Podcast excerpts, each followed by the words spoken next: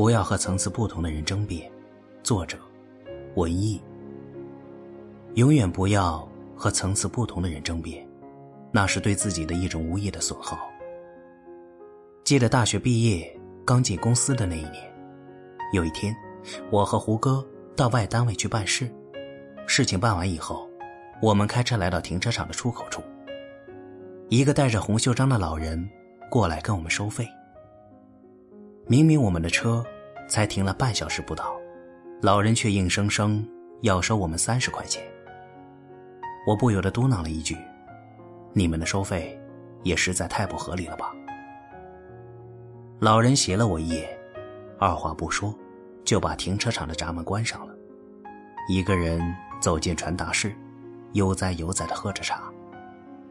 意思是说啊，在老子地盘，你们都得听我的。今天不把钱交了，你们也休想离开了。我正想下车找他理论，胡歌却适时的制止了我，一声不响的把停车费交了。顺利离开之后，我向胡歌抱怨道：“明明道理在我们这边，为什么要向他妥协？谁怕谁呢？大不了就跟他耗下去呗，就算要交钱，也要让他出示物价局的相关证明以后。”再交也不迟呀。胡歌笑了，文一啊，你还是太年轻，认准了一个理就不惜死磕到底。明眼人也能看得出来，他这是在乱收费。可是为了这点钱，都把时间耗在这里，耽误了接下来的工作安排，其实并不划算。多年以后，我依然记得胡歌当时跟我说过的这句话。永远不要和层次不同的人争辩，那是对自己的一种无意的损耗。我的一个编辑朋友小易跟我说过他的一个经历。今年回家过年，家里有个亲戚问他，一个月能挣多少钱。小易如实相告，谁知道亲戚听过以后，居然语带嘲讽的说：“你好歹是个名牌大学的学生。”怎么还不如村口李家的儿子呢？人家也只是区区的中专学历，可是这些年在上海混得相当不错。据说啊，最近就要回村子盖房子了。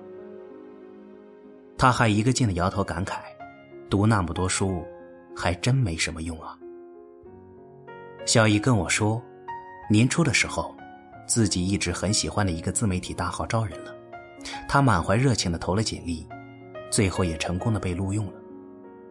虽然这份工作的起步工资并不高，也经常需要加班加点，可是每天能够和一群志趣相投的同事一起共事，他感觉自己过得还挺充实愉快的。可是听了亲戚的一番话，小易真的急于想为自己辩解一番，最后想了想，还是作罢。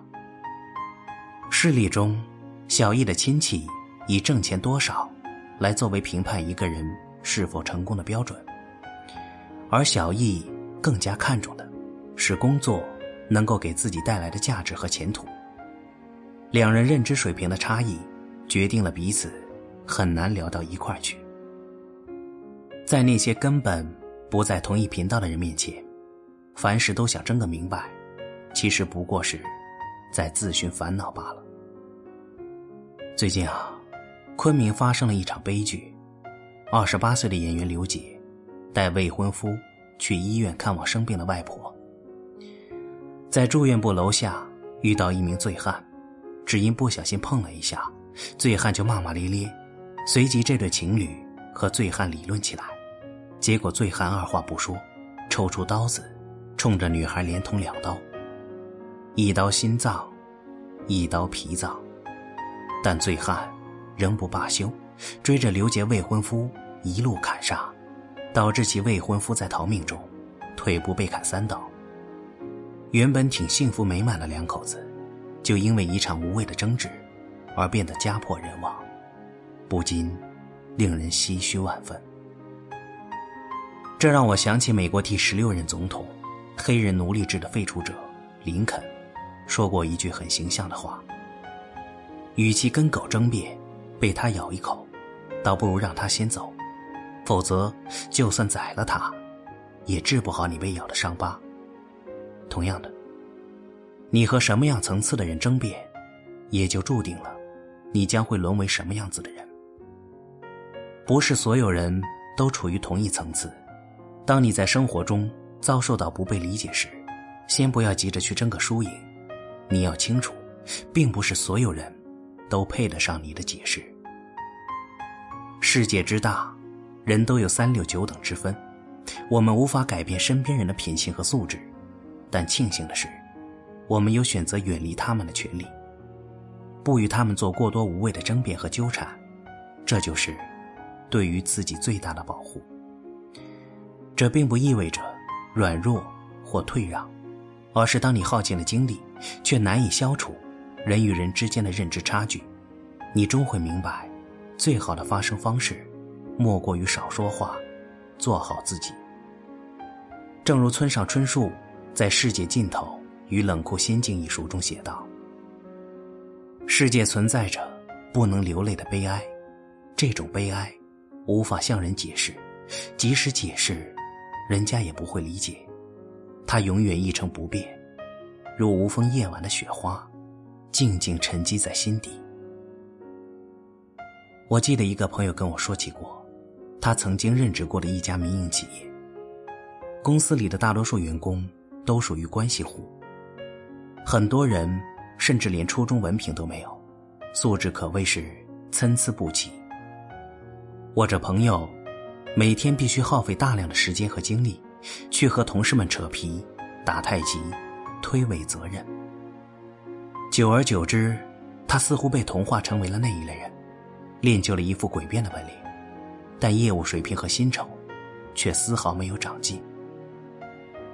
他感觉自己在这种氛围下工作起来非常压抑，后来终于忍不住向老板提出请辞，逃离了那家公司。二十世纪初的美国财政部长威廉·麦克阿杜有着多年的从政经验，他曾经说过：“你不可能用辩论击败无知的人。”很多时候呀。我们都希望通过自己的观点去碾压对方，用自己的价值观去纠正他人。可是，不同层次的人，导致他们对于同一件事情，注定会有不同的认知方式。对方并不会因为你说了什么，而最终变成你希望他们成为的那类人。所以啊，当彼此遇上问题时，更多的时候，也只是各说各话，矛盾和意见不合的情况。总是难以避免。对于层次不同的人，我们不必刻意相容，也不必试图去改变对方。只需待在各自的圈层内，结交一些气味相投、有着相同价值观的人，这样的人生完全足矣。毕竟有些话，只该说给懂的人听，才有意义。